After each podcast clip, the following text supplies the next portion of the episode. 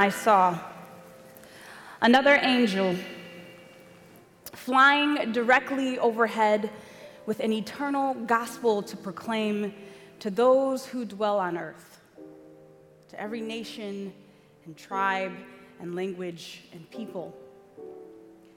And he said with a loud voice, Fear God and give him glory, because the hour of his judgment has come, and worship him who made heaven and earth, the sea, and the springs of water.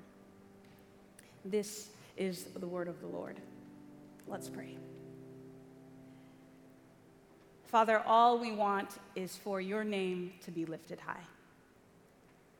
And Lord, we simply ask now that as we study your word, as we look into the message you have for us in Scripture, we pray that you would be our teacher, you would be our guide, but ultimately that you would be lifted high. We ask in Jesus' name, amen. When you think of the word timeless, what comes to mind? Timeless. When I think of the word timeless, I think of a few things. I think of a home cooked meal, I think of music and celebrities like Michael Jackson, who made timeless music. And also, I think about this video about 10 years ago that I saw that someone showed me. It went viral on YouTube, and it's by this group called Axis, Axis Awesome, Axis of Awesome. And there were these music nerds, and they, they made the case that the most popular pop songs were written with the four same chords.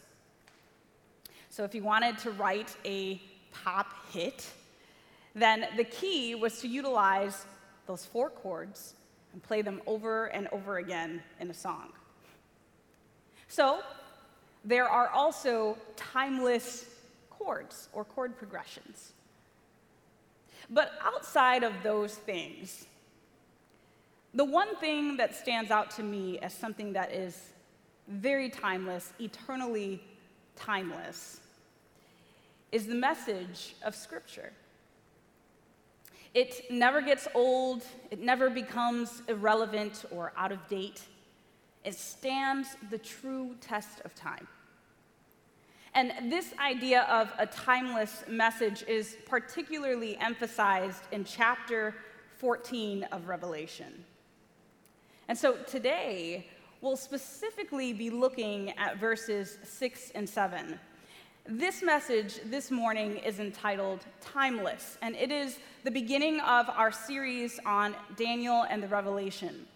And so, for the next uh, month or so, Pastor Todd and I will be sharing messages from very classic prophetic chapters of Daniel and Revelation. And by the end, ultimately, we hope that you see a consistent and timeless message or grand theme that God is trying to communicate to us. The book of Revelation has been believed to be a sealed book by some unable to be interpreted. Others believe it to be simply this book filled with scary beasts and dragons, a, a, biblical horror story, if you will. Others believe it to be a type of symbolic timeline of the end. But what we do know is that as John the Apostle is drafting and writing this letter on the island of Patmos, and he sends it out to the seven churches in Asia, we cannot miss the most important fact that this book, the book of Revelation, the book of Daniel as well, specifically Revelation, is about a particular man. Chapter 1 even says that it is a revealing or the revelation of Jesus Christ. And so, Of course, it's not surprising that he shows up throughout the book and is described by using a variety of symbols the lion of the tribe of Judah, the rider on the white horse, going out to conquer and conquering. And also, one of the most significant symbols a slain lamb, the slain lamb. What one will come to discover as they journey through the book of Revelation is that before the book comes to a close, before the book details the end of all things, right in the middle of this symbolic apocalyptic timeline, there comes a crystal clear, timeless call a message, a proclamation. It's called the everlasting or the eternal gospel. Look with me at Revelation chapter 14, verse 6 and 7, our text of emphasis. It says this I'm reading from the English Standard Version this morning. Then I saw another angel flying directly overhead with an eternal gospel to proclaim to those who dwell on earth to every nation and tribe and language and people. And he said with a loud voice, Fear God and give, glor- give him glory because the hour of his judgment has come, and worship him who made heaven and earth, the sea, and the springs of water. This message is not simply a message for a select group of people. It's not simply for Seventh day Adventists, even though this particular passage is at the heart of our theological understanding. This message is for every single person that lives on the earth, earth dwellers. This message is for believers and non believers on every continent across the globe. This message is for every culture, every subculture, every community, and every city and town. It's for the poor, it's for the rich, it's for the oppressed, it's for the oppressor. It's for the strong and the weak, it's for the widows and the fatherless. It's for com- communists, it's for socialists, it's for capitalists, it's for men, it's for women, it's for anyone in between, it's for celebrities and those who lurk in the shadows, to all those who dwell on the earth. This message, this proclamation, this eternal gospel is for you. Because this message is timeless. It is a message that will always be true and will always be relevant. Fear God and give him glory. Why? Because the hour of his judgment has come, and worship him who made heaven and earth, the sea, and the springs of water. Now, we won't be able to unpack everything in these two verses. Even though it's only two verses, there's so much here but we'll focus on how the eternal gospel is qualified or explained by the following statements of fear God and give him glory. So, question What does it mean to fear God? If this is a timeless message, then we should be able to find the meaning of this idea throughout the entire canon of Scripture. No, it doesn't mean to be afraid. We'll see as we read what the meaning is. And often, when you're defining terms in the Bible, it is best done through the study of stories, through the study of illustrations or examples of other people's lives. And so we're going to look at Genesis chapter 2, to get our uh, definition, if you will, for what it means to fear God. Genesis chapter 22. Let's read verse 1 and 2, and then I'll summarize a large portion of it as we go along here. Genesis chapter 22, starting in verse 1, it says, After these things, God tested Abraham and said to him, Abraham. And he said, Here I am. He said, Take your son, your only son Isaac, whom you love, and go to the land of Moriah and offer him there as a burnt offering on one of the mountains which I shall tell you. Woo. Woo. Your son, I want you to notice God's emphasis.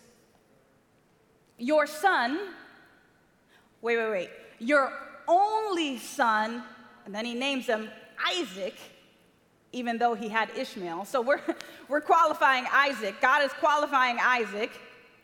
And then he says, Whom you love. Don't be mistaken, Abraham. I'm talking about Isaac. Why? I mean, this is a big deal, period, but why is this an even greater deal to Abraham? It's because Abraham waited for 25 years to have a son. God promised Abraham a seed when he was 75. Abraham had Isaac at 100 years old. This is a big test, but look, watch this. Watch what happens. Look at verse 3. So Abraham rose early in the morning, saddled his donkey, and took two of his young men with him and his son Isaac. And he cut the wood of the burnt offering and arose and went to the place of which God had told him. I want you to notice that first statement there. Early in the morning. So basically, the next day. Abraham gets this, this message from God, and he's like, Go sacrifice your son on the mountain that I will tell you. And the next morning, Abraham is up packing to go. How long does it take us to obey God? I mean, how long does it take me to fold my clean laundry? How long does it take to obey God? Abraham was up immediately the next morning to travel to Mount Moriah. And so as he goes, they get they travel for three days and he tells his sermon, his servants when they get to the to the landing of the mountain he tells them look we're going to worship we're going to go up to the mount to worship and we'll come again we'll come back down to you. Now, if you ever wondered what righteousness by faith is, there's an example right there. They continue up the mountain, and as they're going, I'm sure it's quiet. Abraham is, you know, twiddling these thoughts in his head, what he's about to do.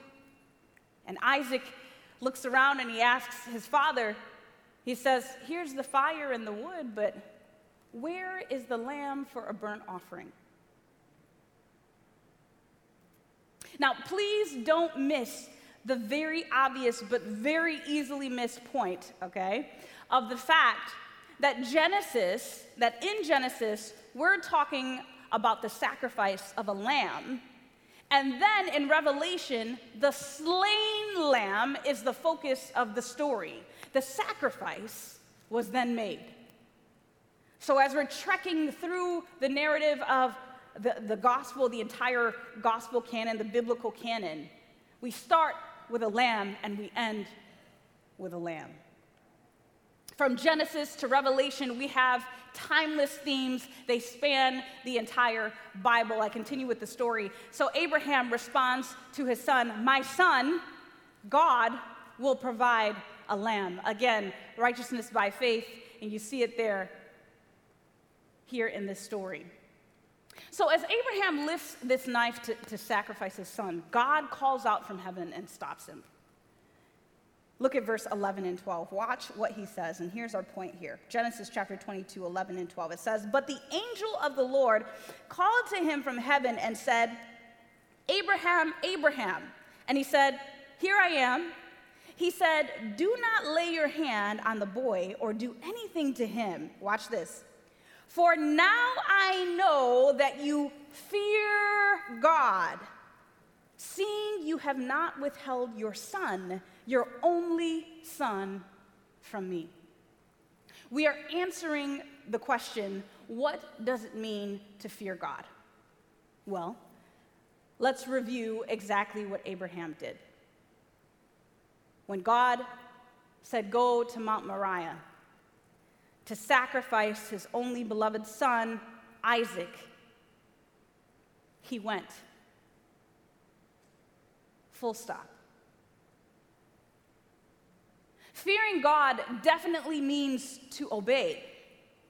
But we can spell it out even more by saying, fearing God means to live your life in accordance with what God says. I'll say it again. Fearing God means to live your life in accordance with what God says. Jesus said it best when he was tempted of Satan in the wilderness in Matthew chapter 4, verse 4. Satan was tempting him, and he said, Look, man shall not live by bread alone, but by every word that proceeds out of the mouth of God. Fear God, this theme, this message is timeless. It's throughout the Bible. You'll start seeing it everywhere. To live your life in accordance with, with what God has said. Timeless. But you know what else exists in this way? You know what else exists and operates on the Word of God? All of creation.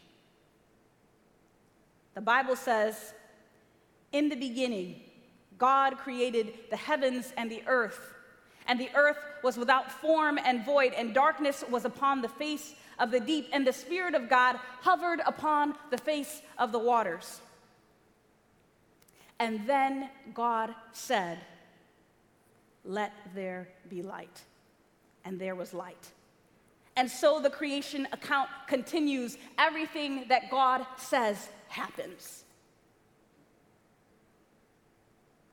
Fearing God means living your life in accordance with what God says. Not simply to obey just to obey, but because you understand who is speaking the creator of heaven and earth. So when God says that you should honor your father and mother or you shouldn't steal, you do it because you understand who's calling the shots. Initially, I thought fearing God and giving him glory, like we saw in Revelation 14, were separate ideas. And in a way, they are, but they kind of run together. And there's another story, a very, very weird story. Honestly, I, I never actually understood it until I took a closer look at it these past couple of weeks. Here's the second question What does it mean to give God glory. What does it mean to give God glory? Because the Bible says that every knee will bow, every tongue will confess, every living creature will be giving God glory. What exactly does that mean? Usually, when we define the term glory from the Bible in Exodus chapter 33, we go to the story of Moses Moses and God, and they're having this exchange where Moses asks God, he says, Lord, please show me your glory. And so God hides Moses in the cleft of a rock, and he declares his name, or rather, his glory, his character. In the Bible, a person's name is indicative of their character. It explains who they are. And of course, defining what it means to give God glory is also a timeless message, which is best shown through another story. If you turn with me to the book of 1 Samuel, we will try and answer this question what does it mean to give God glory. 1 Samuel chapter 6. And as you're flipping or scrolling or clicking, let me give you a little context. It was the time of the judges in Israel. There was no king. It was right before the people of Israel begged for a king. And their relationship with their neighbors, the Philistines, was extremely sour.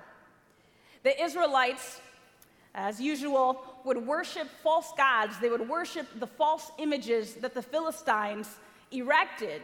And then the Philistines would turn around and enslave them and oppress them. So then God would raise up a deliverer and free them. And this happened over and over and over, a continuous pattern. So then the prophet Samuel is brought onto the scene as uh, starting as a young boy, where his mother dedicates him uh, to the temple. She goes and prays for a child because she was barren. God gives her a child, the child Samuel, and she dedicates Samuel back to God by allowing him to live and work in the temple. And he works with the priest Eli. So, some time later, Israel goes to war with the Philistines, and the Israelites think that it's a good idea to take the Ark of the Covenant, the, the, one of the most sacred pieces of furniture in the temple. They decide to take it out to war with them because they figured look, if God manifests his presence above the mercy seat of this ark, they believe that if they took the ark into battle, that God's presence would also be with them there, and they would win against the Philistines. Unfortunately for them, the exact opposite happened. They were beaten horribly. the ark was captured, and both Eli, Eli the priest, his two sons, died. And when Eli the priest hears that his two sons are dead, he keels over and he also dies.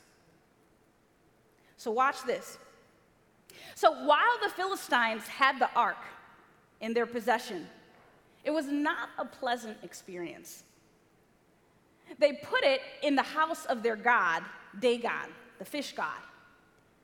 And when they came to check things out in their temple, they found that Dagon, this, this image, this statue, had fallen over face down in front of the ark. And then on another occasion, they came in to check again, and the statue had fallen down again, but this time the head was cut off, and so were the hands. Not only that, the Bible says that the people of Ashdod, which is just uh, uh, the, the Philistines, just a tribe of them, they were plagued with tumors all over their body and rodents all over the land. So then this happens. 1 Samuel chapter 6, verse 1, it says, The ark of the Lord was in the country of the Philistines seven months. And the Philistines called for the priests and the diviners and said, What shall we do with the ark of the Lord? Tell us with what we shall send, send it to its place. They wanted to send it with gifts. They said, If you send away the ark of the God of Israel, do not send it empty, but by all means return to him a guilt offering. Then you will be healed, and it will be known to you why his hand does not turn away from you. And they said, What is the guilt offering that we should return to him? They answered, five golden tumors and five golden mice, according to the number of the lords of the Philistines. For the same plague was on all of you and on our lords. So you must make images of your tumors and images of your mice that ravage the land, and here it is give glory to the God of Israel. Perhaps he will lighten his hand from off of you and your gods and your land. Hmm. Make images of your tumors and images of the mice that ravage your land. Put those in the ark. Give glory to God. What does it mean to give glory to God? Now, I'll be honest. I read this and I was like, what? What? What did the Philistines do? And here's what I landed on they acknowledged God by giving back to God what they understood He had given them. Let me say that one more time, we'll flesh it out. The Philistines acknowledged God by giving back to God what they understood that He had given them. By doing that, they were acknowledging not only the existence, but the power of the God of Israel. Write this note down. True worship is giving God back what He's given you. God gave you a child. Abraham, give it back. Dedicate your child. God gave you wealth, give it back. Tithe. God gave you food, give it back. God gave you a family, give it back. God gave you freedom, give it back. Paul said, I am a slave, I am a bondservant, I am a servant of the living God. God gave his love, give it back. The Bible says, love God with all your heart, with all your mind, with all your soul, with all of your strength and being. But wait, wait, wait. God gave his life, a slain lamb. Give it back. Give it back. The Bible says you are to be a living sacrifice. God gave you his death. He died for you. Give it back. That's what a Christian martyr is. The Bible says in Revelation that these saints, these ones that followed the Lamb wherever he went, they loved not their lives unto the death. And because we're talking about glory, because we're talking about the character of God, God gave his image in the beginning, so give it back. His image is his character. Whatever God has given you, give it back. Is it selfish for God to ask that we give him back what he has given us? No. Because this, this is a love story. This, this is a relationship. God has given everything, and He desires to have your everything back. What couples do you know where one partner gives 100% and the other gives 50? Are they okay with that? In fact, in America, 50% is actually too generous. What about 10%? Because that's what we usually give God. At the end of time, God commits to those who choose to commit to Him. I mean, and realistically speaking, at some point in any relationship, you have to realize that if the love you give someone is not being reciprocated, then you have to move on. And so, as the events of society tell us that we're coming closer and closer to the conclusion of Earth's tragic story, to get our attention, God sends out this message to every nation, to every kindred, to every tribe, to every tongue, to every people, every human being on the planet. And He says, Fear God and give him glory. For the hour of his judgment has come, and worship him who made heaven and earth, the sea, and the springs of water. It's not a new message, it's timeless.